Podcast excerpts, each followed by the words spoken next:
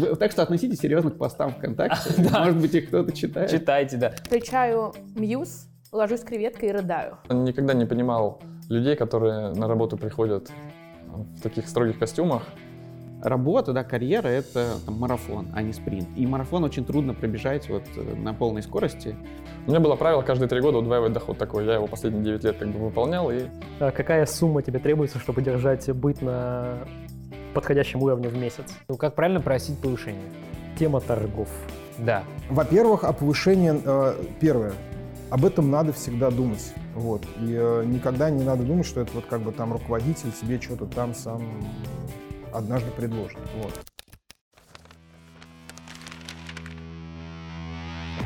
Привет всем зрителям канала Нитология. Мы запускаем новую рубрику, это пилотный выпуск. Мы решили назвать «Работе время». О чем мы будем говорить? Конечно же, о работе, а также О карьере, о вертикальном развитии, горизонтальном развитии, work-life balance, об эмоциональном выгорании, о деньгах, конечно же, потому что, ну, что связано с работой, прежде всего, это деньги. И обо всех темах, которые вокруг работы и карьеры витают, вы можете оставлять свои вопросы в комментариях к этому пилотному выпуску, ставить максимальное количество лайков, потому что если их будет максимально много, мы поймем, что мы делаем клевое дело и что мы должны продолжать.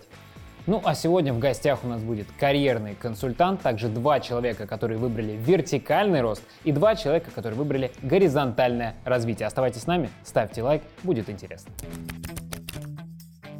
Ром, сразу же, прям сразу, с места в карьер. Давай. Расскажи, пожалуйста, немного, прям коротко, тезисно, о своей должности сейчас, как она называется, сколько у тебя человек в подчинении и твои основные обязанности. Окей, я работаю в Яндексе. В Яндексе есть много разных сервисов. Вот я работаю в Яндекс Еде, руковожу отделом аналитики. В аналитике у меня прямо сейчас 49 человек. Что я делаю? Я отвечаю за то, чтобы в целом в нашем сервисе был такой data-driven подход, что называется. То есть все решения, которые мы принимаем, они бы были на основе каких-то данных, каких-то метрик, каких-нибудь экспериментов, чтобы мы были максимально объективны. Вот в этом на самом деле основная моя роль. Чтобы все, что делается, делалось не просто так.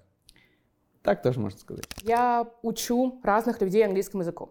То есть ты, ты репетитор, по сути. Преподаватель. Преподаватель. Да, смотри, но есть просто такая разница небольшая. Репетиторы а, обычно занимаются по школьной программе. Они подтягивают ребят, учащихся в школе или в институте, а, до, по той программе, которая у них есть и так э, в учебной программе. Мгм. А, преподаватели учат э, английскому, ну, к любому языку или предмету с отрывом от э, образовательной программы. Э, Должность называется дата-инженер или инженер данных. Э, Это разработка.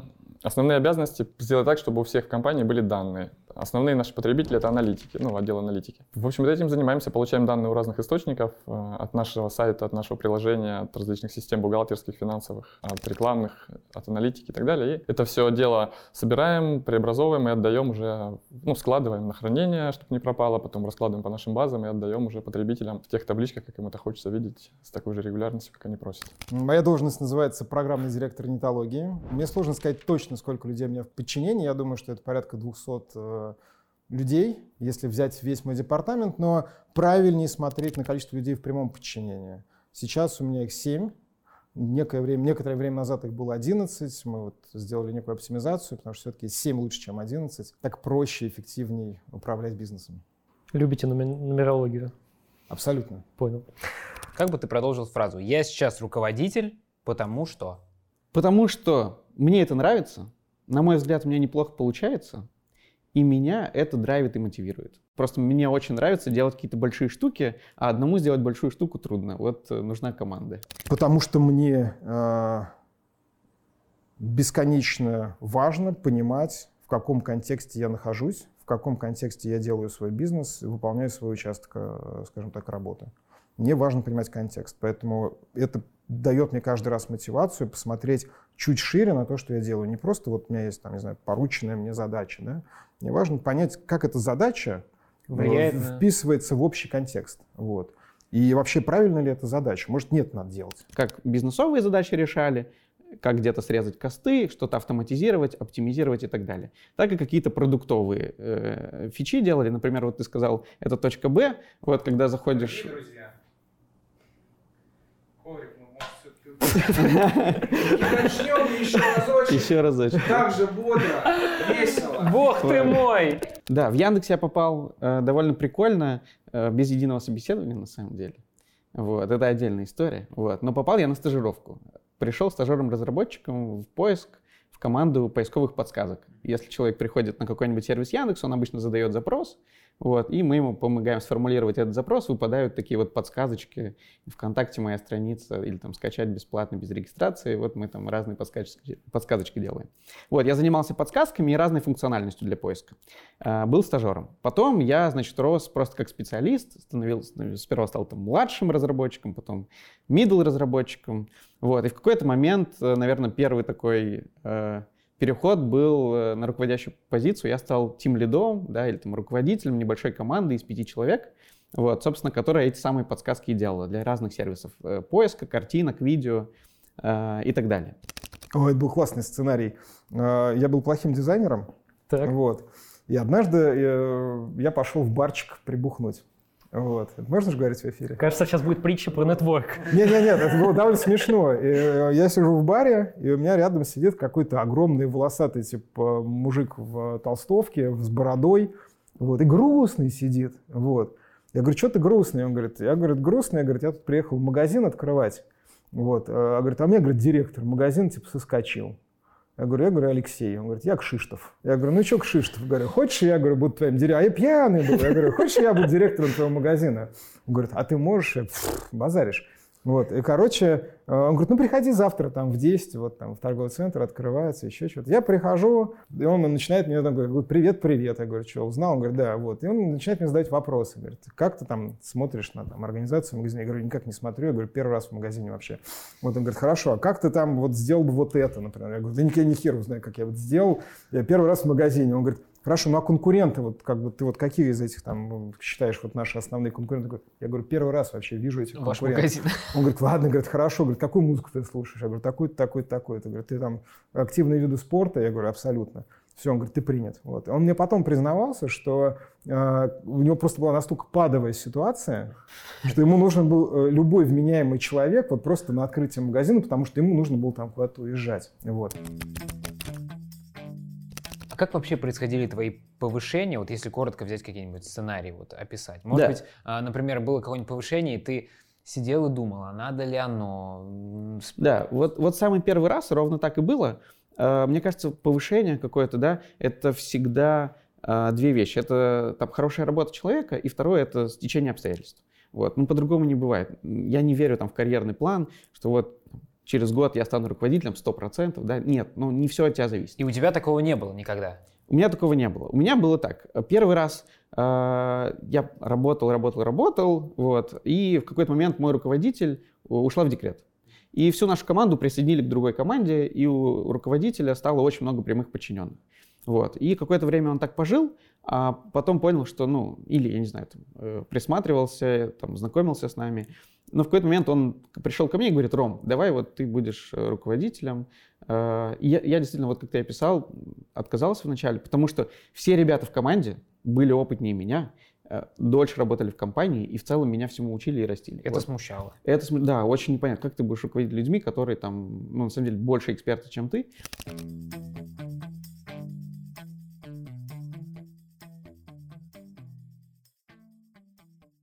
Вот. И это смущало, я долго размышлял, но меня очень сильно супруга поддержала. Говорит, Ром, да ты справишься, ну, когда ты не справлялся. Вот. Я подумал. И еще вот мне мой руководитель Леша, он говорит, а я уже со всеми поговорил, а они все поддержали твою кандидатуру. Я думаю, ну ладно, давайте попробуем. Ну и он мне пообещал, что он мне будет помогать. И закончил я э, в 2013 году в директором достаточно крупного гипермаркета одежды в Москве. Это розничная сеть Киаби.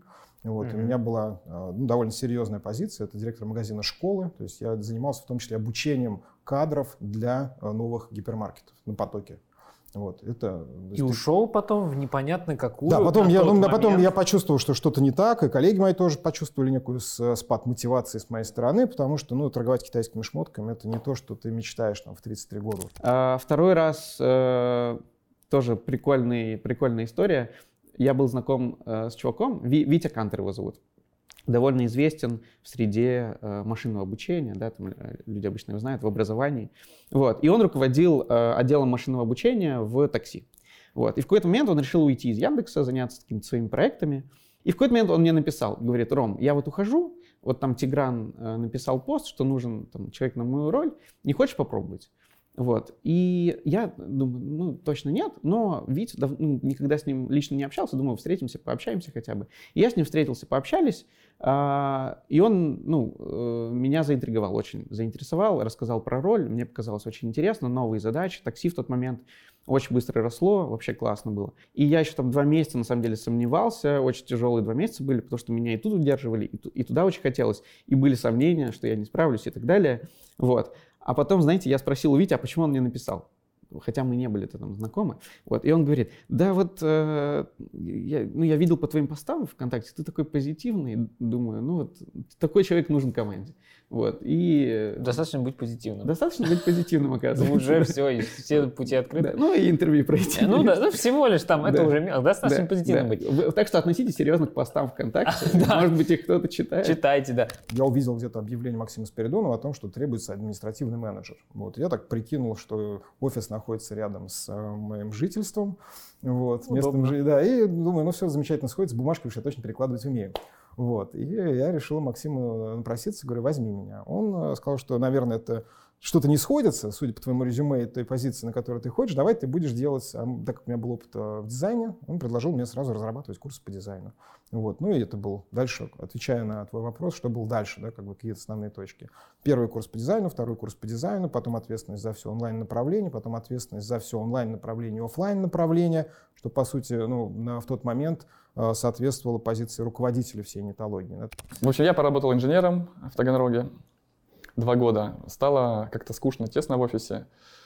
Эм, У меня у отца было ну, семейный бизнес, в общем, строительный. Я ушел к нему туда. Зарегистрировал свое ИП и работал там в бригаде. То есть я работал руками, то есть кардинально поменял того, что было, сидячую работу на работу руками. Было очень классно, потому что времени много свободного появилось. И я мог заниматься теми вещами, которые мне нравились. Вот, наверное, это всегда определяло то, чем я буду заниматься профессионально, чтобы оставалось время. После этого я, поработав около двух лет, приехал в Москву, устроился к одному из друзей менеджером по продажам оборудования какого-то там сложного инженерного. А, И через пару месяцев ушел опять по специальности инженером-конструктором.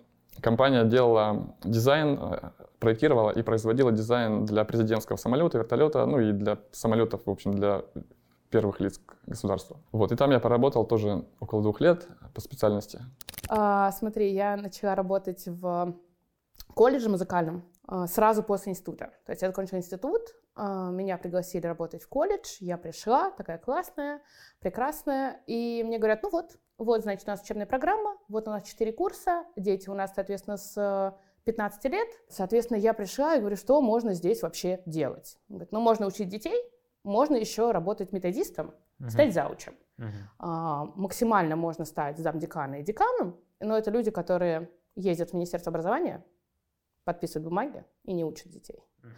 Ну, и это стало, в общем-то, таким, наверное, переломным моментом, когда я поняла, что вот э, в карьере преподавателя, к сожалению, очень низкий потолок. Ну, то есть ты или учишь детей, и дальше ты никуда не идешь, потому что дальше, чем больше бумаг у тебя, э, тем меньше у тебя уроков, реальных уроков с ребятами. Или ты уходишь просто, да, вот в программы, в подписание, в документы, в нормативы, и у тебя нет уроков. И что ты выбрала? Я выбрала пойти другим путем. Так. Ну, то есть нет, сначала я выбрала взять максимум от того, что у нас есть. У педагогов есть э, педагогическая квалификация. Это такая штука, которая подтверждает твое педагогическое мастерство, чем бы это ни было. А, их в России две. Первая высшая. В СССР было 14 разрядов. Ого, представляешь? Поэтому типа если... только сварщиков? только- Слушай, я не очень по сварщикам, честно сказать. Я учила только паркетоукладчиков, поэтому по сварщикам я не тоже. очень.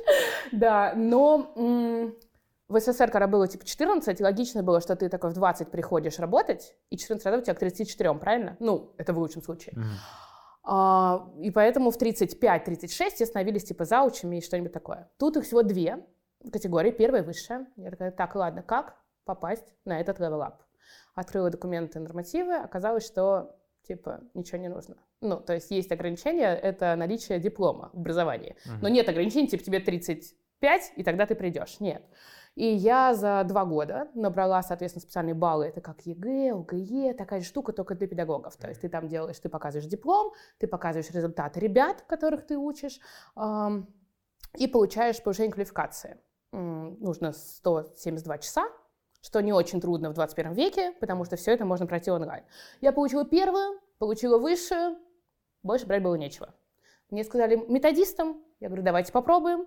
Мы попробовали два года методистом, скукота страшная, уроков нет, сидишь, пишешь, типа, программу Мгм. изучения русского языка в каком-нибудь колледже, потому что ты методист всего, все- всего колледжа. И все. И в какой-то момент мне просто надоело, потому что роста действительно как такового именно профессионального нет. И я пошла учить э, людей частным образом, в данном случае как предприниматель, потому что так я могу выбрать студентов из совершенно разных сфер. То есть у меня там киберспортсмен, например. О, И ты думаешь, так, ну, наверное, мы не будем про London as a capital of Great Britain. Давай, пожалуй, поиграем, что там, как в доте делают. а известные киберспортсмены у тебя? А, я не могу разглашать. Да ё-моё. Ну хотя бы. ну, э, Нет. Ну, нет. Саша Симпл, нет? Договор о Да, конфиденциальности. да, даже команду не можешь назвать. Нет. Ох ты ж ё-моё. Ну ладно, команда известная хотя бы. Достаточно. Они недавно что-то выиграли. Все, прекращайте. Слушай, ты так, ну, у тебя так много карьерных перемен происходило, причем, ну, кажется, что в то время, а не то, что сейчас, да, типа, там по два года поработать во многих местах, и, ну, приходишь к HR и спрашивается, что-то вас штормит, молодой Нет, человек? два года еще нормально, но у меня в резюме, мне всегда сложно писать резюме, потому что там э, такие отскоки бывают в сторону на 180 градусов. И эти части я обычно просто их так вырезаю, потому что там уже лет достаточно, просто я начинаю там с какого-нибудь 2009 года. Почему они, кстати, вот обусловлены, такие развороты постоянно были? Да вот когда-то я прочитал такую штуку, что надо делать то, что хочется. Вот такое есть такая практика э, саморазвития. Вот, э, ну, их много разных, да, там э, огромное количество. Вот одна из них делает то, что хочется. Потом я посмотрел фильм Yes Man, да, с Джимом Керри. Всегда говори «да». Да, ну я его посмотрел сильно позже, но, в общем, эту штуку я уже практиковал на тот момент. Э, ну, прикольно получается. Получаются очень резкие развороты в жизни, но зато, во-первых, не скучно никогда, потому что, ну, как бы, тебе же хочется этого попробовать, ты идешь, пробуешь. Э, Там получается, не получается, это второй вопрос, но ты приобретаешь жизненный опыт бесценный. Попутно, если у тебя получается, ты приобретаешь все остальные блага, ну, типа там круга знакомств, заработка, опыта профессионального, рекомендаций, ну и Видимо, нравятся разные вещи, поэтому отскоки такие происходят. А, давайте будем смотреть про повышение, да. Повышение это всегда вверх, ну почти всегда, да, есть еще в в ширину, но тогда это горизонтальный рост, его называют, да, вот так вот. А мы еще мы можем поговорить про типы карьеры, и там тогда не два будет, не две веточки, а как минимум четыре, да. Первый тип карьеры – это карьер-лестница, когда человек планомерно заходит в компанию и начинает строить вот такие вот свои ступеньки, да, начинает с джуниора, дальше специалист, дальше старший специалист, ведущий специалист, руководитель отдела, руководитель департамента, директор, да, то есть вот он вырос. Второй тип карьеры – это тоже по возрастающей. А, Карьера называется трамплин, такой тип карьеры, когда мы начинаем перескакивать. Ну, наверняка сталкивались с такими людьми, может быть, вы сами являетесь такими людьми. Когда вы прыгаете через ступеньку, я пришел специалистом, тут быстро стал руководителем отдела, и тут быстро стал директором, да, то есть такой очень-очень быстрый рост. Третий тип карьеры – это карьера схематично обозначается как перепутье. То есть человек развивается, развивается, в какой-то момент оказывается в точке, и перед ним три пути. Пойти, например, в системной аналитике, пойти в разработчики или пойти в руководители проекта. Да? И в этой точке человек сидит и думает, что мне лучше сделать. Да? В- вот в такие моменты как раз на карьерное консультирование человека попадает. Да? Туда, туда, туда. И четвертый тип карьеры, который я хотела подсветить, это карьера змея. Змея, да, вот питон вот так вот, такая игрушка была раньше, когда человек ползет по разным совершенно профессиям и кажется, что он просто прыгает с места на место, да. Пошел в продажи, потом решил в маркетинг, потом решил немножечко а, стать продукт-менеджером, потом решил, например, вернуться в клиентский сервис. Получается, что очень хаотичная такая карьера. Однако нет, это описано в карьерном менеджменте, и совершенно спокойно можно набрать компетенции и, например, превратиться в бизнес-девелопмент директора, да, человека, который развивает бизнес. В общем, у меня, я был на позиции менеджера маркетинговых проектов э, в Сбермаркете. Эм, неформально можно было сказать правая рука директора по маркетингу, да, то есть вот. И следующая ступенька развития это была директор по маркетингу в другой компании. Это было проще всего. Долго торговались, но потом все вроде бы на этом сошлись, что все хорошо. Но вот в какой-то момент я подумал, так, ладно, хорошо, вот я до Сбермаркета собирался идти в программирование. Вот я работал с Head of SEO, да, в Сбермаркете просто потому, что половину времени я мог программировать. А когда я стал больше заниматься общими маркетинговыми вопросами, программирование я вообще забросил, у меня времени на это не было. Если я стану директором по маркетингу, соответственно, я вообще далеко от этого уйду, и потом мне сделать эти 180 разворот да, в сторону специалиста с директора будет ну, как-то совсем уж неудобно. И потом ты все-таки решил, что нет, все же да. не буду. Но если бы у меня получилось, сегодня было бы интереснее. То есть сегодня у нас в гостях директор по маркетингу вот такой-то компании, который стал женом разработчиком, да? Было бы интереснее, да. Рост профессиональный случается, когда ты сталкиваешься с чем-то новым, до этого неизученным. Потому что все это, независимо от профессии э, человека, это английский язык. Но, понимаешь, одно дело, что я говорю на английском языке с ребенком седьмого класса, и мы обсуждаем там футбол, а потом хоп, и патологоанатом. Я говорю, так, что, как будет скальпель? Зачем мне эта информация? До этого у меня ее не было. Или там фюзеляж э, это, самолета. Зато теперь ты можешь стебаться на стюардессами, что они говорят, что типа... Я думаю, боже, хотя бы начни читать. У тебя же все написано. Подержи мое пиво. Да, да, да. Дай-ка я читану. Кабина пилота располагается. Ты знаешь, как вот мультик был «Душа» от Pixar. Не понравился в целом, ненавижу такую рисовку. Я за Дисней, конечно, все еще. Но... Но, тем не менее, там была история про предназначение.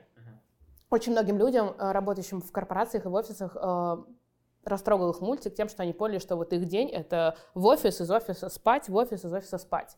У меня этого нет, не потому что у меня нет офиса, давайте порадаем. Или потому что в Москве У тебя домашний офис? Домашний офис, да. У меня все коворкинги мира, я так чувствую. Да, а в том, что я вижу предназначение вот в каждом ученике, это мне ушедшем. Я, я сейчас задумался, а патологоанатому зачем английский? Ну, Ты не поверишь, но выступать на конференции. Hand, типа. Не знаю, чтобы понимал, что где находится. Там вроде... Ну, смотрите, во-первых, на мой взгляд, есть стереотип, у всех он есть, у меня тоже был, что э, развитие, именно карьера, да, она всегда связана с путем руководителя. Вот, на самом деле это не так, и более того, это не всем подходит. И можно быть успешным и не руков... ну, и так, чтобы у тебя нет ни одного человека в подчинении. Э, и даже э, не, не только успешным в смысле как э, эксперт, но и финансово, да, и так далее. Вот, э, ну, вот, по крайней мере, в нашей компании это так. Ты можешь расти как по ветке руководителя, можешь по ветке эксперта, быть супер классным, лучше всех разбираться в этой области, и тебе будет платить так же, как руководителю на том же уровне, на том же грейде. Это вполне себе нормально. Я, наверное, я даже могу проследить, откуда он рождается, такой стереотип. Почему все хотят повышаться? Ну, на самом деле, можно спросить. Богдан, ты хочешь повышения? Безусловно. Безусловно. А да, ты хочешь повышения, Кирилл? Ну, если мы говорим... А, что-то я сейчас думать, что ли, буду?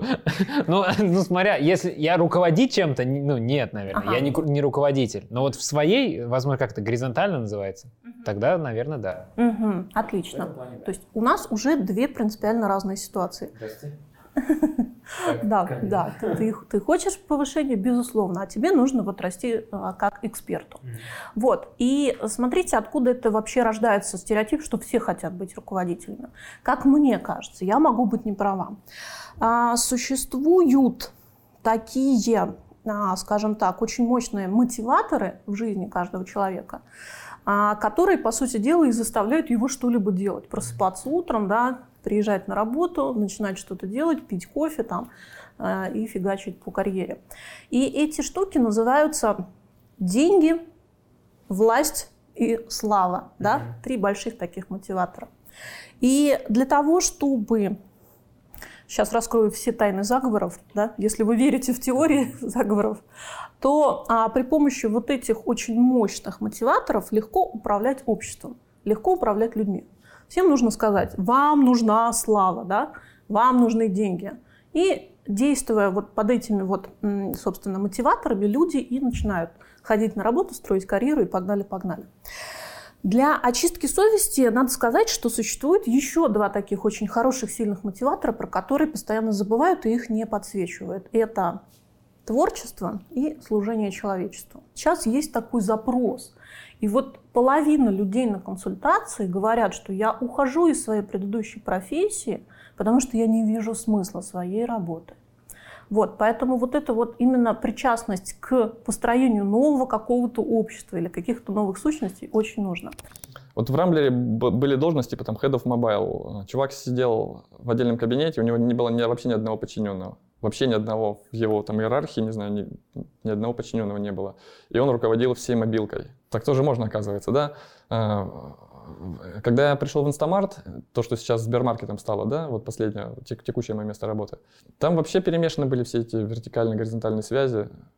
Их, по сути, не было. Founder ы сидели вместе с нами, ну, часто достаточно приходили. CEO, Асан, он вообще сидел вместе с нами всегда. Там не было, на тот момент не было никакой вертикальной структуры. Были функции, например, там, привлечение клиентов, маркетинг, операции, да, там, сборка, доставка никаких там связей подчиненный руководитель не было. Мы садились все вместе и, и ну, если есть там задача, мы ее все вместе со всеми лидами обсуждали и делали. Ну, в общем, шли по плану, делали. Ну, то есть тебя вот это как вот эта игра должностей, она тебя не драйвила, особо ты себя не чувствовал? Там, типа, Нет, вообще не драйвила, никогда не понимал людей, которые на работу приходят в таких строгих костюмах. Большое количество людей гонятся за должностями, потому что надо, а, и основную часть своих усилий тратят на какую-то политическую возню.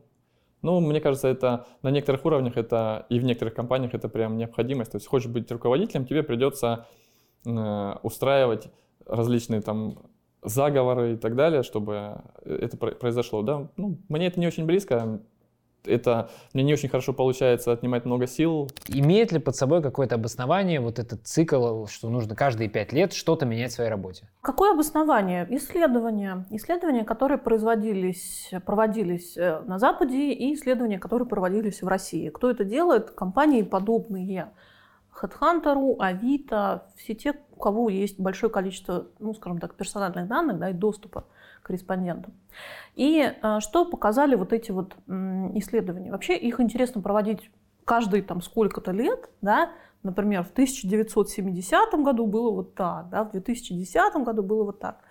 И а, вот те исследования, на которые опиралась я, это где-то 2010 год, гласили вот, вот примерно вот такую вот информацию нам сообщали, что в западных компаниях, в крупных компаниях, таких как а, Google, IBM, Facebook, средний срок жизни сотрудника на рабочем месте составляет 19 месяцев.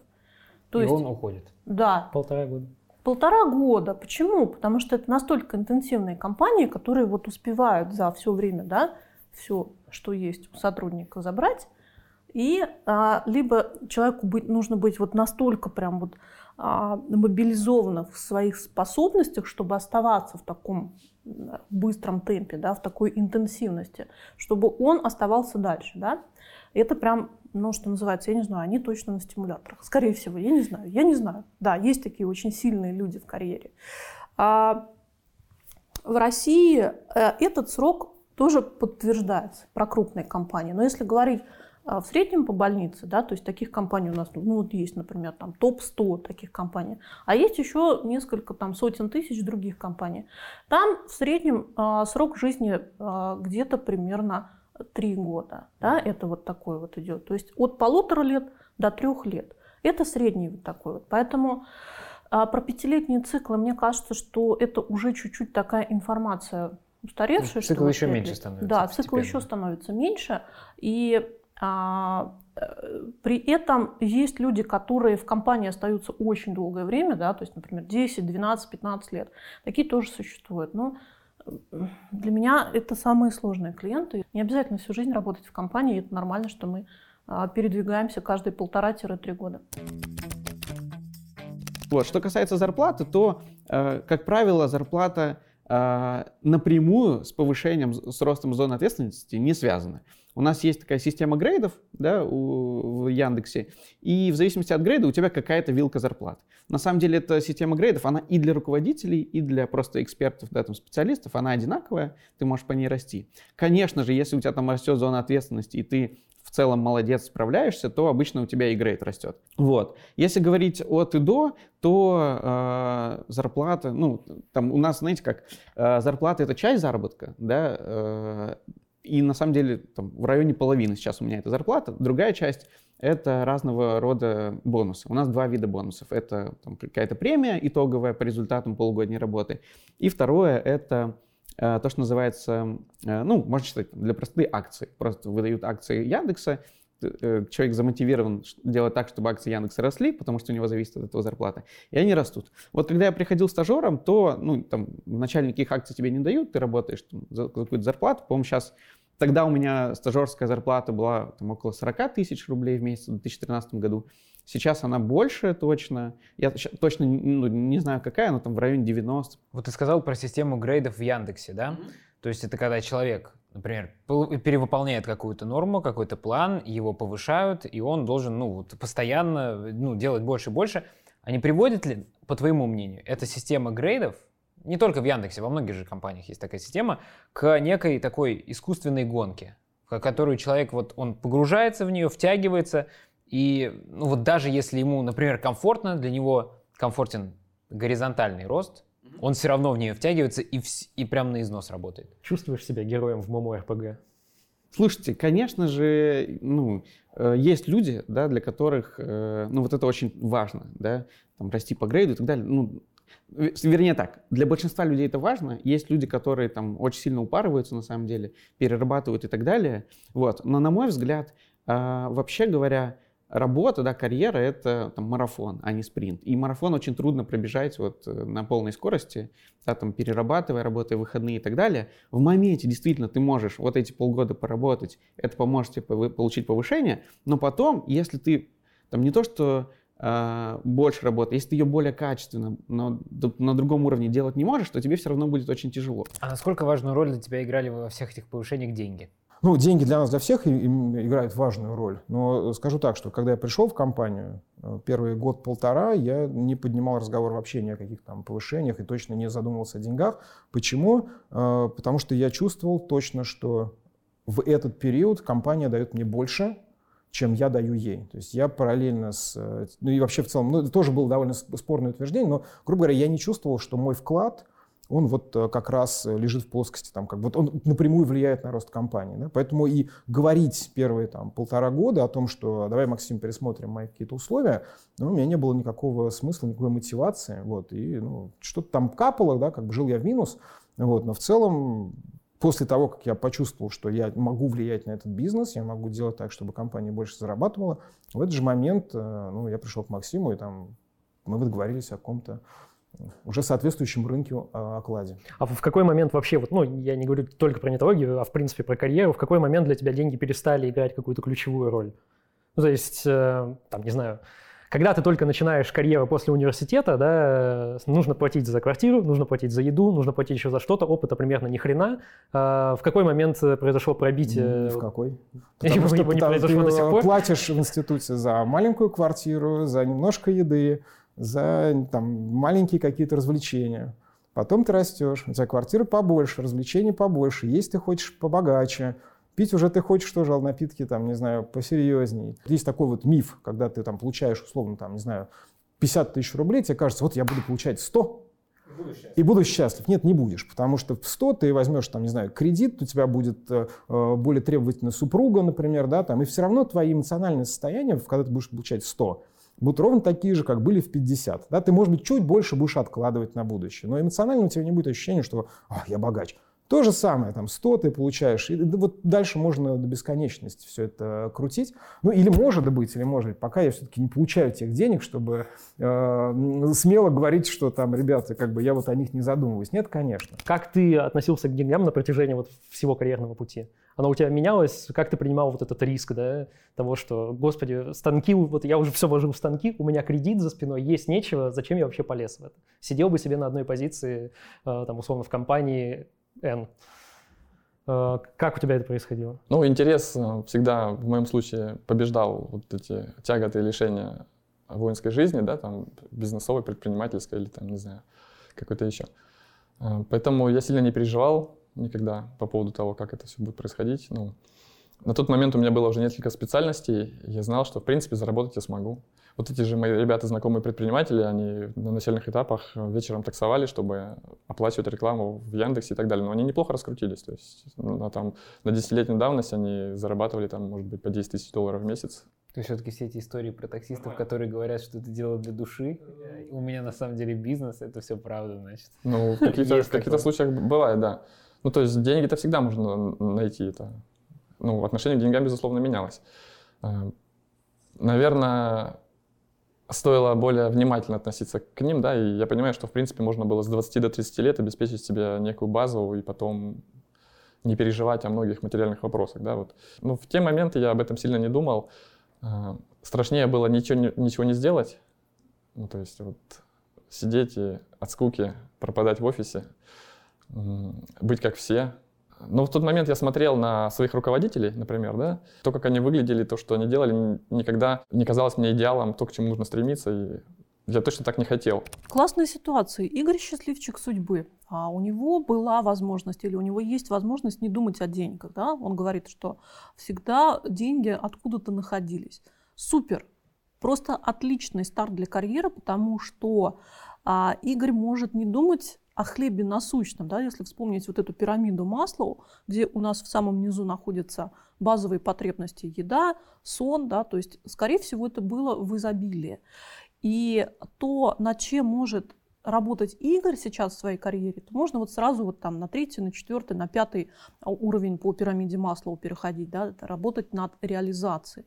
И об этом как раз его слова, что а, было бы страшно что-то не сделать важное. А, Кстати, это очень распространенная ситуация у современных 20-летних, поскольку, поскольку а, в целом родители обеспечивают вот эту базу, да, то есть можно не думать, что я завтра буду кушать, да, и какие ботинки я надену, а э, стартовать уже в своей карьере от точки самореализации, да, вот эта вот миссия, о которой говорят на верхних уровнях пирамиды масла.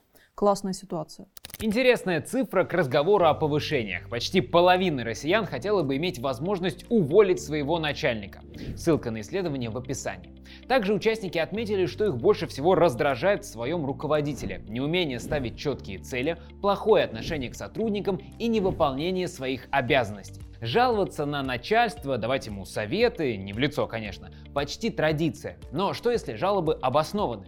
Что если сам человек чувствует, что не на своем месте? Ведь часто бывает так. Хорошему специалисту дают людей в управление, а управлять не учат и приходится учиться самому. Но другое дело, когда в этом помогают опытные управленцы. На курсе нетологии «Как стать результативным руководителем» вы познакомитесь с такими экспертами, получите инструменты для управления командой и финансами, расширите круг общения, составите план своего развития.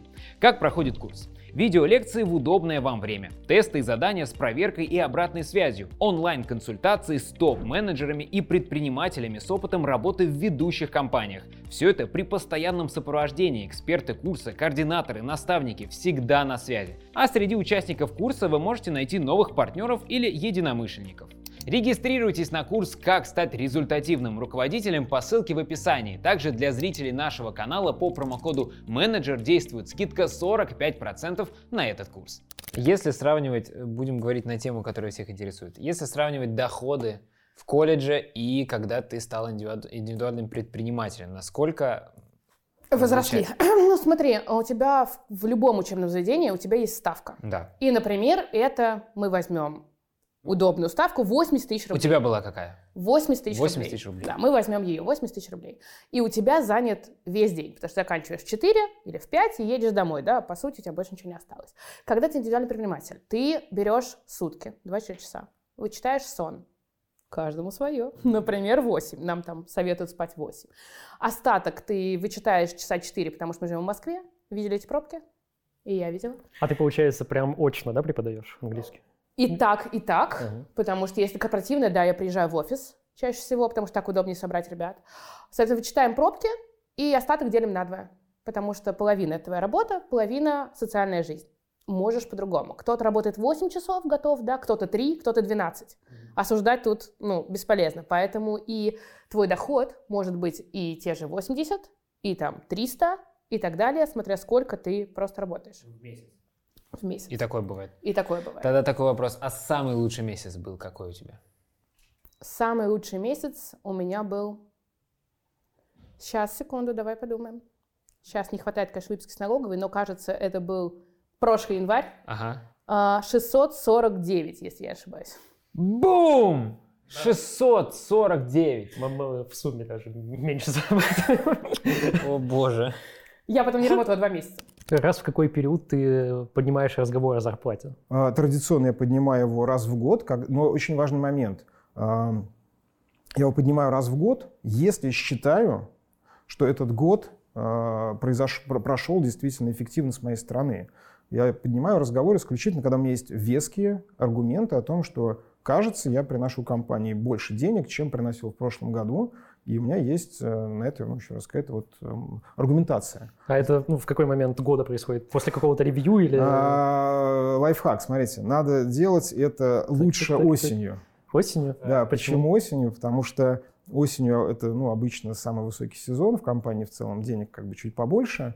Вот. И лучше это не делать перед самым Новым годом, потому что перед самым Все Новым годом посмотрят. Потому что перед Новым годом э, мы планируем бюджет на следующий год, вот, и там как раз начинается уже ну, как бы урезание, оптимизация и так далее. А фонд оплаты труда и маркетинг — это две статьи, которые в первую очередь э, подвержены ревизии в случае, когда бюджет не сходится на следующий год. В какие-то моменты я переходил даже вот в одной области, переходил в другую компанию без повышения дохода, но с повышением сложности задач. Потому что задачи повышаются, через какое-то время у тебя появляется опыт, ты без проблем сможешь повысить доход в два раза, там, в полтора раза и так далее.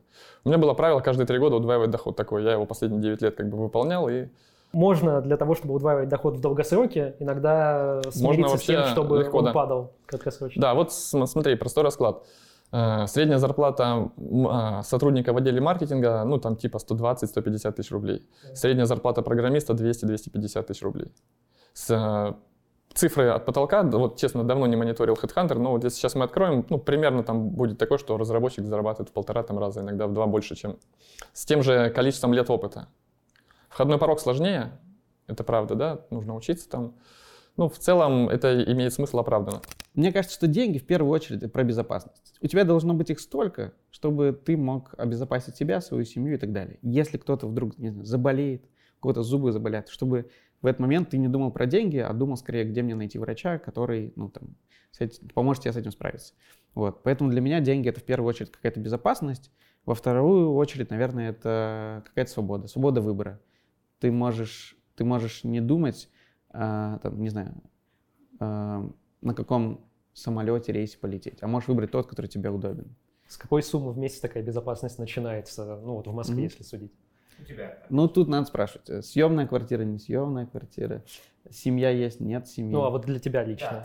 Ну, Да, я, я не я говорю, лично. это просто понять, вот Да. с какой суммы закрываются эти потребности. Мне кажется, ну, там, я помогаю своим родителям, да, э, потому что это важно. Мне кажется, поэтому там 200-250 тысяч в месяц. А ну какая для тебя сумма это минимально комфортная? Да она разная, она меняется по-разному. Сейчас это средняя зарплата программиста, просто вот небольшие деньги. Ну, типа в районе 200 200 тысяч. Да. Мне нравится комфортное состояние, когда, знаешь, тебе приходит э, зарплата, а ты еще старую не истратил. Такая ситуация, вот мне нравится, когда, знаешь, очень удобно. А, так, ну давай смотреть. э, если мы просто для меня конкретно с переездами, ну вот с э, возможностью Да, со всеми твоими да, факторами. это около 300. 300 тысяч в Да. месяц, и тебе норм. И мне норм. И еще остается что-то. Там уже пенсия должна быть еще где-то. А какая сумма тебе требуется, чтобы держать быт на подходящем уровне в месяц? Я оставлю это при себе, эту информацию. Оказавшись перед Богом, что ты скажешь? Оказавшись перед Богом, ты бы назвал эту цифру? Цифру, да? Я был бы очень удивлен, да, как э, Владимир Познер ответил. А бывало, ну, вообще бывала такая ситуация, когда ты, ну, тебе предлагают повышение, либо ты его сам просишь. Вот, кстати, даже интересно, ты просил или тебе всегда предлагали? Вот именно э, какую-то новую роль мне всегда предлагали. А, бы- Был один раз, когда я просил повышение финансовое, просто, ну, э, я перешел в такси, э, у меня была ипотека, Э, в такси не платили, давали акции не Яндекс, а акции такси, они не ликвидны, нельзя было их продать. Вот я пришел к руководителю, ну, там, в период как раз performance review, и говорю, ну, вот там мне не хватает ну, там, сколько-то тысяч, э, ну, чтобы мне было комфортно. Вот, было, было один раз так. Вот, все остальное, все остальное практически всегда как-то органически получалось. Одобрили тогда? Да, да, да, одобрили, все нормально было. А, знаете как, то есть в Яндексе обычно так работает. Вот э, наш гендир, да, Тигран сказал хорошую фразу, э, власть не дают, власть берут. Да, это не значит, что ты приходишь и просишь. Это обычно значит, что ты уже что-то делаешь, и э, неформально ты уже за что-то отвечаешь. И обычно просто, когда к тебе предлагают, приходят и что-то предлагают, ну, на самом деле стараются сделать так, чтобы уже это не было ни для кого сюрпризом, заранее тебя как-то готовят, возможно, ты даже про это не знаешь. Ну, как правильно просить повышение? Тема торгов. Да. Есть такая народная мудрость, она звучит так. Вспотел, покажись. То есть что это означает? А, иногда... Я так это принял, правда. А, да, да, да. Что это означает? Вспотел, покажись. В тот момент, когда было максимальное количество проектов, вы были завалены работой, так что прям вот, ну вот все, вот вы все сделали, да, там, я не знаю, сняли 825 эфиров за сезон, да, там смонтировали много-много часов, выучили большое количество текстов, и прям действительно много это в показах вот так вот конвертнулось, в продажах вот так.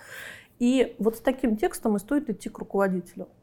Что я сделал раз, два, три, четыре. У меня на следующий сезон планы раз, два, три. Я хочу а, озвучить свое пожелание вырасти по карьере.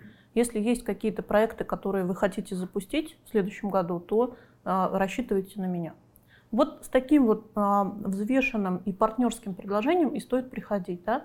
Чего не стоит делать? Не стоит делать из, наверное, я ситуации вот такого выгорания. Да я уже столько здесь делаю, все, сколько можно, меня не повышают, да, по сути дела, такой вот, я пошел жаловаться, я устал уже, да, то есть вот вот из такого состояния, наверное, не получится. Максимум, что попросят сделать, иди отдохни, да, то есть, то есть здесь эмоции не нужны.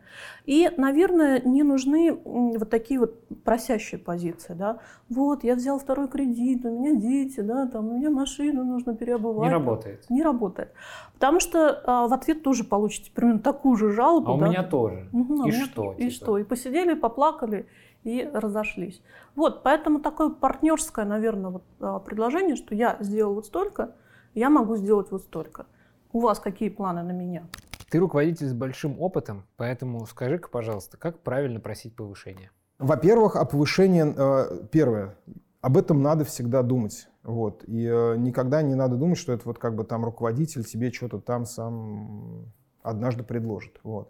Об этом точно нужно думать всегда на длинной дистанции. То есть никогда не надо, ну, никогда не случится такой истории, что ты придешь с бухты-барахта и скажешь, даже если твои зарплаты, скажем так, ты знаешь, ты придешь с доказательством, что ты там ниже рынка, никто тебе в моменте никаких денег не повысит. По двум причинам. Потому что, во-первых, это не забюджетировано очень часто, а во-вторых, ну, типа, ты же только что все было нормально, почему сейчас ненормально? Поэтому, если ты хочешь повышения, вообще в целом думать об этом, надо планировать трек, ну, там, не знаю, на полгода, год, да, и э, прямой задавать вопрос своему руководителю, что мне нужно сделать для того, чтобы я там, э, условно, там, увеличила свой э, доход больше, чем на какую-то регулярную индексацию, да, там, сколько, 7-10%. Что мне нужно для этого сделать? И тебе любой руководитель, если ты скажешь, что мне нужно сделать для того, чтобы завтра увеличить, э, там, не знаю, на 30% свою зарплату, ну, тебя пошлют, скорее всего. А если ты скажешь, что мне нужно сделать, там, условно, на протяжении этого года, для того, чтобы увеличить эту зарплату там, на 30%, я уверен, что каждый руководитель э, ответит на этот вопрос – и даст правильные рекомендации. А вот про деньги как правильно начать говорить? Потому что всем, ну, ну, если не всем, то подавляющему большинству неловко говорить о деньгах, и они не знают, например, а сколько тогда просить. Вот я вроде сейчас столько получаю, а сколько я мог, мог бы попросить? Мне же хочется больше, а угу. как? как? Как, как понять цену, как не продешевить, да. Э, как, э, как это еще донести, то есть, там, типа, я должен сразу назвать ту цифру, которая мне комфортна, или мне стоит ее за там, плюс 30% завысить, или там, там где-то сторгуемся. Ну, я... Это начинается. Да-да-да, есть иногда такое ощущение, что а, мне недоплачивают, да? И карьерному консультанту очень часто приходят такие как раз а, люди с вопросом, а, что мне делать, мне недоплачивают. И а, в данном случае что мы делаем? Чтобы понять, сколько я стою, нужно, конечно же, держать руку на пульсе рынка труда. Да? То есть понимать, сколько получают идентичным специалистам или платят, да, платят идентичным специалистам в других компаниях. Для этого нам приходится общаться с конкурентами, так или иначе. Да? То есть вроде бы существует некая такая вот... Мы по разную сторону баррикад, но все равно профессиональное сообщество есть. Да? Спрашивайте, сколько получают другие ведущие да? или другие карьерные консультанты. Второе, обращаю внимание на открытые вакансии. Да? Прочитываем, в общем-то, все то, что есть. Время от времени рынок мониторить нужно. Третий способ – это время от времени различные кадровые агентства выпускают рейтинги зарплат. И туда тоже можно поглядывать. Что еще можно делать? Карьерному консультанту можно приходить и спрашивать, а сколько в среднем вот я вот стою по рынку. Да? И, как правило, либо карьерный консультант сразу знает этот ответ, либо берет какое-то время, чтобы проанализировать несколько источников и дать вам ответ. По секрету скажу, что после некоторых э, консультаций э, клиенты уходят с ощущением, мне доплачивают, все в порядке. А, то есть да. не буду даже не возникать. буду мутить воду, Все да. себе в рынке. Все и так хорошо, поэтому я пошел, потому что есть а, куда более сложные, наверное, ситуации и более низкие зарплаты. Иногда, правда, бывают ситуации, что нужно сделать прорыв на а, а, с существующими ресурсами, то есть повышения не будет в этом году. И тогда все зависит от вашей лояльности к руководителю и к компании. Да? То есть есть такие компании, в которых работаешь просто, говорит, слушайте, какие деньги? Мне просто хочется это сделать, потому что мы классные, вы классные, и я буду работать в том числе вечером. Да? это что же неправильно? Да, да, это не совсем правильно, но э, я, ну, наверное, так вот скажу, э, но я не думаю, что это тайна. Э, у руководителя такая задача – получать максимум эффективности из существующих ресурсов. Да? То есть постараться вот не раздуть штат, не раздуть бюджет зарплат и остаться вот в таких вот вещах. Да? В этом и есть как раз искусство руководителя. А с точки зрения э, сотрудника, которого нагрузили новыми обязанностями, еще раз нагрузили, еще раз нагрузили, и ты посмотрел в ретроспективе, получается, что за полгода тебя трижды нагрузили функционалом, который изначально не входил, да, договоренность, уже можно прийти и сказать, вы знаете, вот это вот стоит плюс 30 тысяч рублей. Давайте мы вот этот вопрос поднимем. А, может быть, мне поговорить с кем-то в отделе кадров насчет моего повышения. Да? То есть для руководителя в большинстве случаев этот технический момент, он ну, вот выглядит как еще одна задача. Да? Так, Кирилл попросил зарплату, это сейчас нужно пойти с кадрами, поговорить, нужно приказ, нужно заявление, вот это, вот это, вот это. Да? Если вы возьмете это на себя, то руководителю будет легче. А что вообще в твоей жизни менялось после повышений, если говорить именно про жизнь ну, вне работы? Может, mm-hmm. какое-то внутреннее ощущение или твой образ жизни сразу же менялся? Да нет, понятно, что когда ты там начинаешь зарабатывать деньги, да, первые свои, вот, э, назад уже очень тяжело, да, когда ты студент, у тебя там степуха только есть. Вот, конечно же, ты, ну, это, не знаю, в первую очередь я родителям стал помогать э, финансово. Вот, это было супер важно для меня. Вот, и очень приятно. А потом, конечно же, да, там, ну, ты что-то там больше себе позволить можешь и так далее. А, ну, финансово тут, не знаю, мне кажется, у всех примерно одинаково. Вот, поменялось ли что-то в жизни серьезное? Ну, для меня, да. Мне кажется, самое ценное, что сейчас, э, чего мне не хватает, это время. Вот времени реально не хватает, и чем больше, чем больше ты руководитель, тем больше, как правило, у тебя зона ответственности, и это значит, что тем чаще что-то идет не так. Ну, невозможно сделать так, чтобы в, любой части твоей зоны ответственности всегда все было хорошо. Вот, поэтому э, ну, там, уровень стресса у тебя растет, количество проблем растет, а, ты как-то с этим учишься работать, делать, ну и, конечно, это отнимает больше времени гораздо, особенно если как-то там, ответственно к работе относишься, вот, э, времени очень не хватает. А что можно сказать? То, о чем говорит Роман, это очень распространенное явление, и можно это расценивать как побочное явление руководящей позиции. Да, к сожалению, так происходит, что руководитель не всегда может поставить на паузу, отключить, выбросить из головы все те задачи, которые сейчас в его зоне внимания. А исполнитель может совершенно спокойно завершить рабочий день и до следующего дня не включаться. Руководителя не всегда бывает такая роскошь. И, а, конечно же, а, не стоит э, вот эту ситуацию усугублять. И если вы чувствуете, что больше полугода вы находитесь постоянно в ситуации цейтнота, с этим желательно что-то сделать. Что с этим можно сделать? А, правило делегирования срабатывает. Да? Возможно, какие-то задачи стоит поручить ассистенту либо своему заместителю. А максимально что можно автоматизировать, то автоматизируем, а, потому что перманентно находиться в состоянии цейтнота не совсем хорошо. Это чревато какими-то последствиями. Не хотелось бы, конечно, о них говорить, поэтому, пожалуйста, отслеживайте свой календарь. Наверное, наверное. Ну, нет. И второе, я, если раньше я э, пытался себя развивать только экспертно, да, там, не знаю, читал книжки по C++, читал блоги по аналитике и так далее, то когда ты там растешь вертикально, как вы говорите, да, вот там руководителем, ты больше думаешь про людей, про команду, э, про то, а как вообще людей понимать, как их слышать, какие-то вещи такие, да, и э, гораздо больше своей жизни посвящаешь в том числе вот этой области.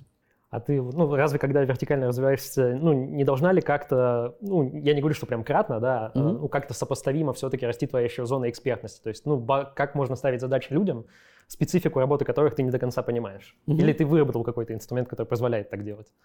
А, экспертиза у тебя в любом случае растет, потому что ты гораздо большее количество проектов делаешь. Вот. Должен ли, быть ты, должен ли ты быть самым умным в команде? Конечно же нет, и это невозможно. И более того, у тебя другие роли и другие задачи. Э, я считаю, что задача руководителя основная — это команда, ее развитие, рост, целеполагание и так далее. И, э, и это, и, а экспертиза — это вторично. Да? Тебе нужно сделать такие условия для команды, чтобы ей было комфортно работать, чтобы они получили кайф от работы. А в принципе, ты же когда работаешь сама на себя, ты вот нам говорила о том, что ты постоянно там кайфуешь от всего, ты находишь новых клиентов, вот это вот все, вот это вот все. Но когда человек работает действительно в компании в какой-то, у него есть начальство, оно так или иначе дает какие-то задачи, ему нужно выполнять какой-то план, вот это вот все, тебя как бы автоматически подстегивают что-то постоянно делать, там, ну, грубо говоря, не лениться. А как ты с этим э, работаешь, когда, по сути, над тобой нет никого, над тобой только ты? Включаю мьюз, ложусь креветкой и рыдаю чаще всего, потому что просто нет сил. Но нет, на самом деле мотивация у тебя в том, что ты сам делаешь все, это трудно. Вот как раз, да, ты говорил, что тебе самому все больничные, налоги, куда-то ездить, э, могут заблокировать счета, еще что-то. Это вообще не просто. Это вот эта вот э, демо-версия взрослой жизни, да, на максималочках. Но в целом нету человека, который будет тебя мотивировать, типа, надо сделать кэш. Но ты можешь поставить два стула, попересаживаюсь такой, кэш сделаем? Ну, сделаем. А может, поедем куда? Да, куда? Может быть, да, наверное. Ну, серьезно, такой вот у меня тимбилдинг. Ты просто видишь как-то свою жизнь. Там, я хочу два месяца прожить в Бангладеше, мы как поняли, да? Человек в Сингапуре, вот очень... в Сингапуре. Yeah. В Сингапуре, хорошо. И ты просто пишешь степы, как туда попасть, и потом приезжаешь в Сингапур, так и быть, раз в Сингапур, и говоришь, я молодец, mm-hmm. себе сам. Потому что даже в корпоративной культуре э, в любом случае ты в первую очередь личность, которая должна развиваться.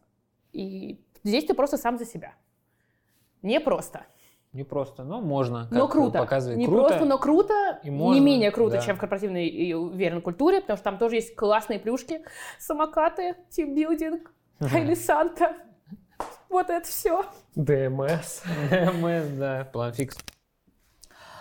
А, героиня максимально похожа на меня. Узнаю брата Колю, и вот все то, что говорит Кеша, очень-очень мне близко.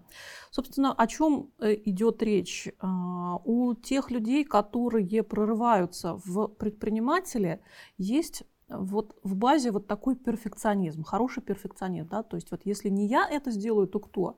Если я не доведу это до идеала, до идеала то кто это сделает. И поэтому возникает иногда вот это ощущение поставить все на паузу, свернуться креветочкой и рыдать, да, вот просто потому что невозможно это все а, вывозить. А, судя по контексту, Кеша молодая предпринимательница, и впереди вот еще, ну, я надеюсь, что долгие десятилетия, и а, мой опыт подсказывает, что а, бизнесмены, руководители такого склада, как Кеша, они не меняются с годами. Да? То есть в 40 лет она будет такая же, в 50 лет она будет такая же, она будет предъявлять высокую планку себе. И в данном случае я бы не стала, наверное, говорить, ну, может быть, такие пресловутые, а, наверное, она кому-то что-то пытается доказать. Нет, здесь этого нет. Это вот люди из такого теста, они так сделаны, и именно такие люди добиваются успеха.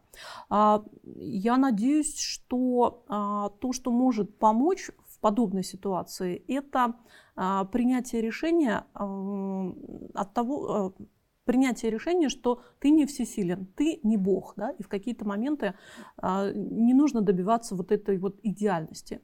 И при этом я не думаю, что это нужно каким-то образом корректировать, потому что подобный подход в бизнесе и а, помогает двигаться вперед. Я вижу, что это нужно сделать, я это выполняю.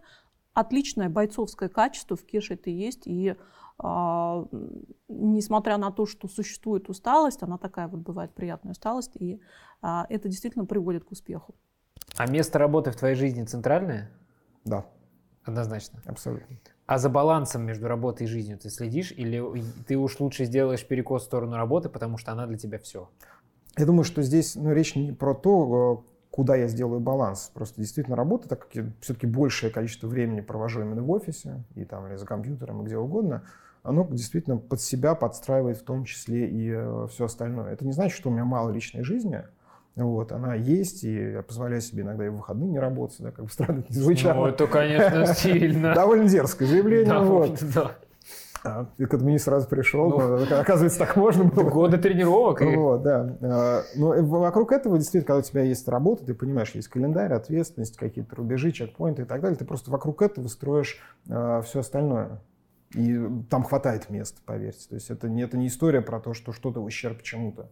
Вот. Просто личную жизнь всегда как-то ну, чуть попроще э, тюнить, потому что там как бы условно ответственность, не знаю, там одного-двух человек там, или, ну, там, не знаю, ограниченного круга лиц. Да? Когда у тебя есть компания, все-таки, ну, блин, компания не потюнится под твои какие-то хотелки.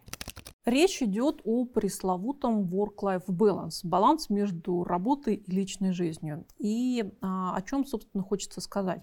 Про а, вот этот баланс последние годы говорят очень много. И есть уже ощущение, что если ты не занимаешься своим балансом, то значит ты уже какой-то не такой.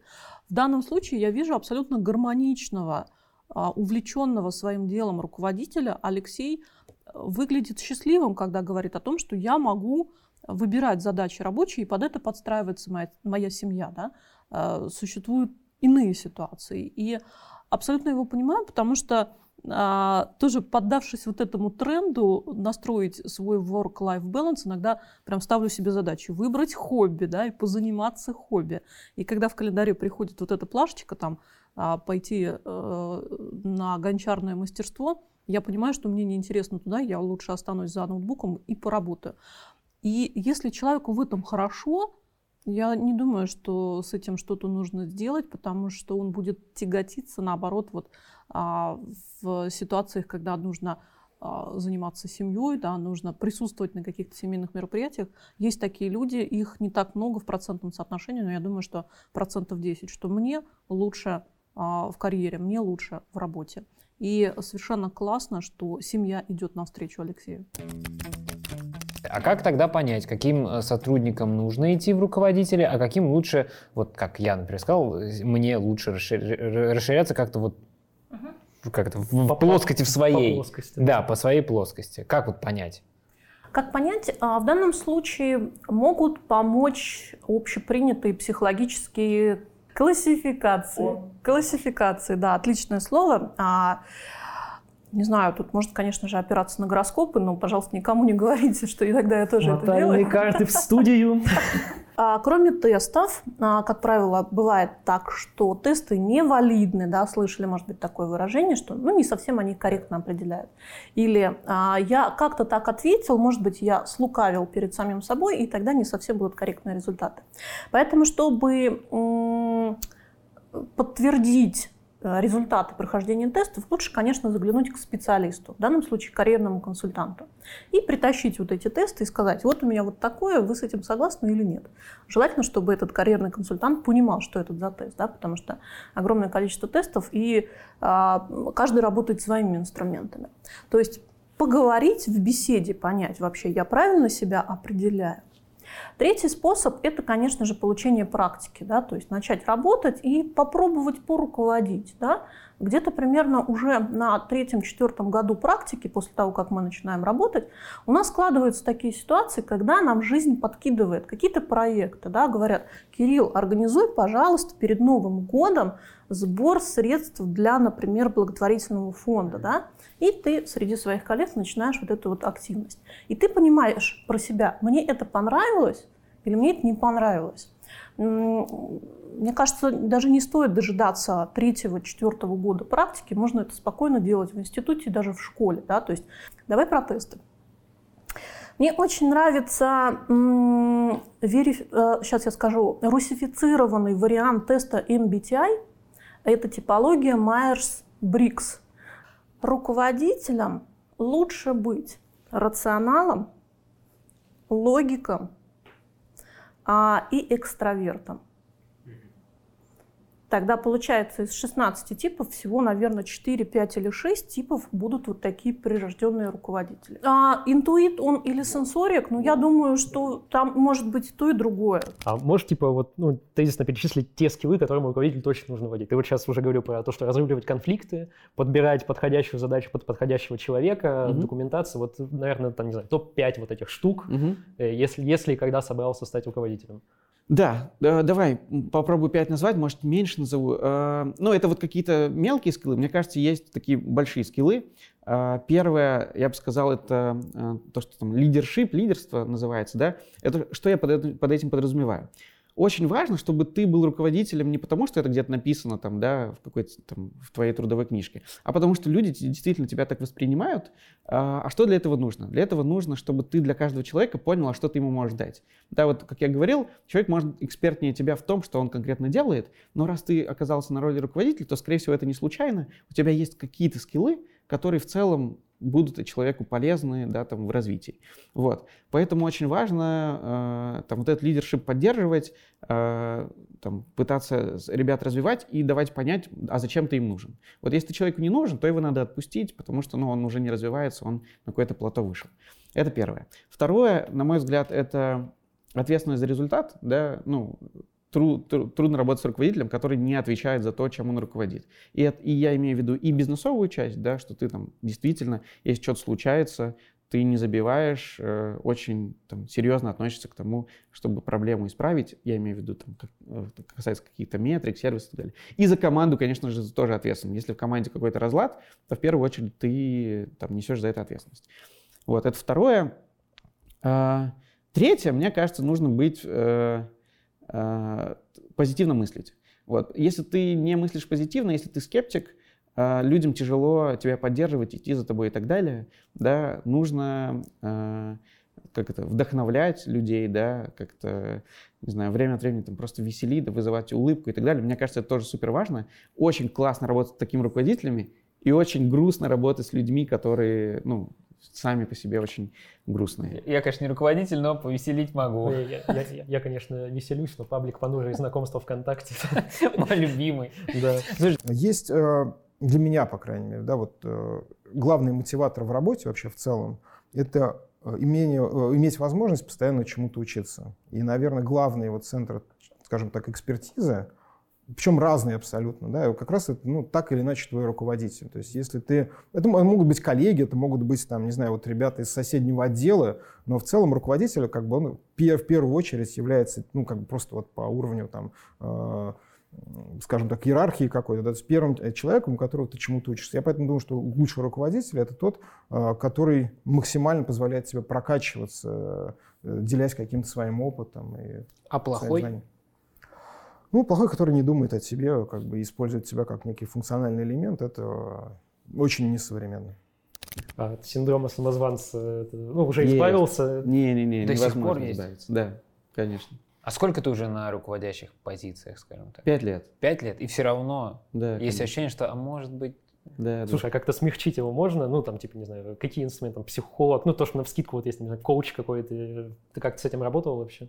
Слушайте, ну, Сложно, сложно смягчить, мне кажется. Эм, ну, время от времени, мне кажется, стоит э, рефлексировать, смотреть, а что ты сделал, что, какие у тебя там успехи, неуспехи есть. И успехи, когда ты на них так смотришь, думаешь, блин, а не так я плохо, да, в целом.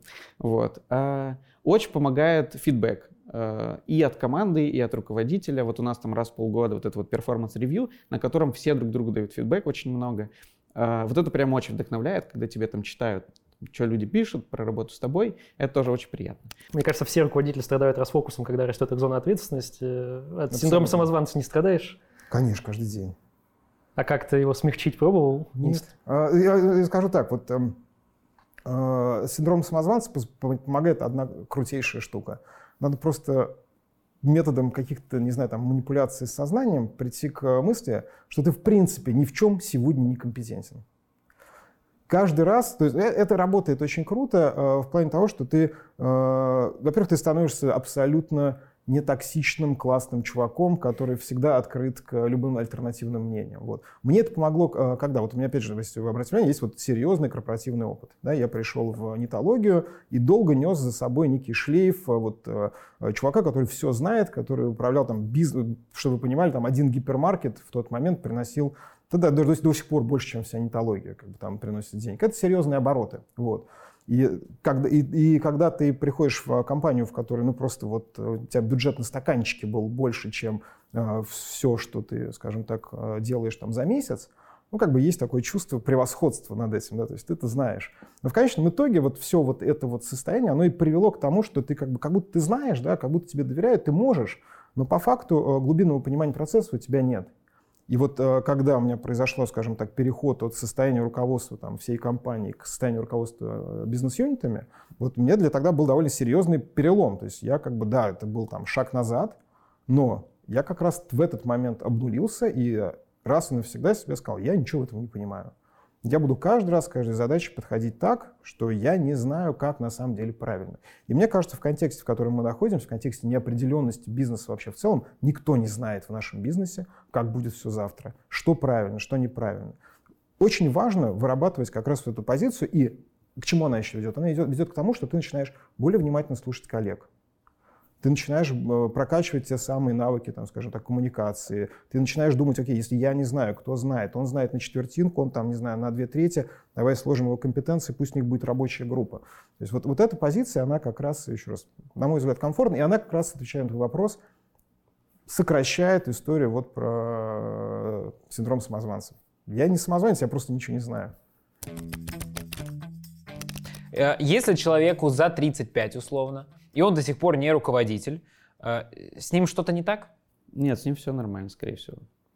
А... Ну смотри, э, э, конечно же, есть, в смысле, правильный ответ недостаточно информации да, для ответа на этот вопрос. Но если судить только по этому, абсолютно Нет, ну просто есть такой стереотип, что типа если человек к определенному возрасту не добился вот, ну, какой-то определенной высоты, ну...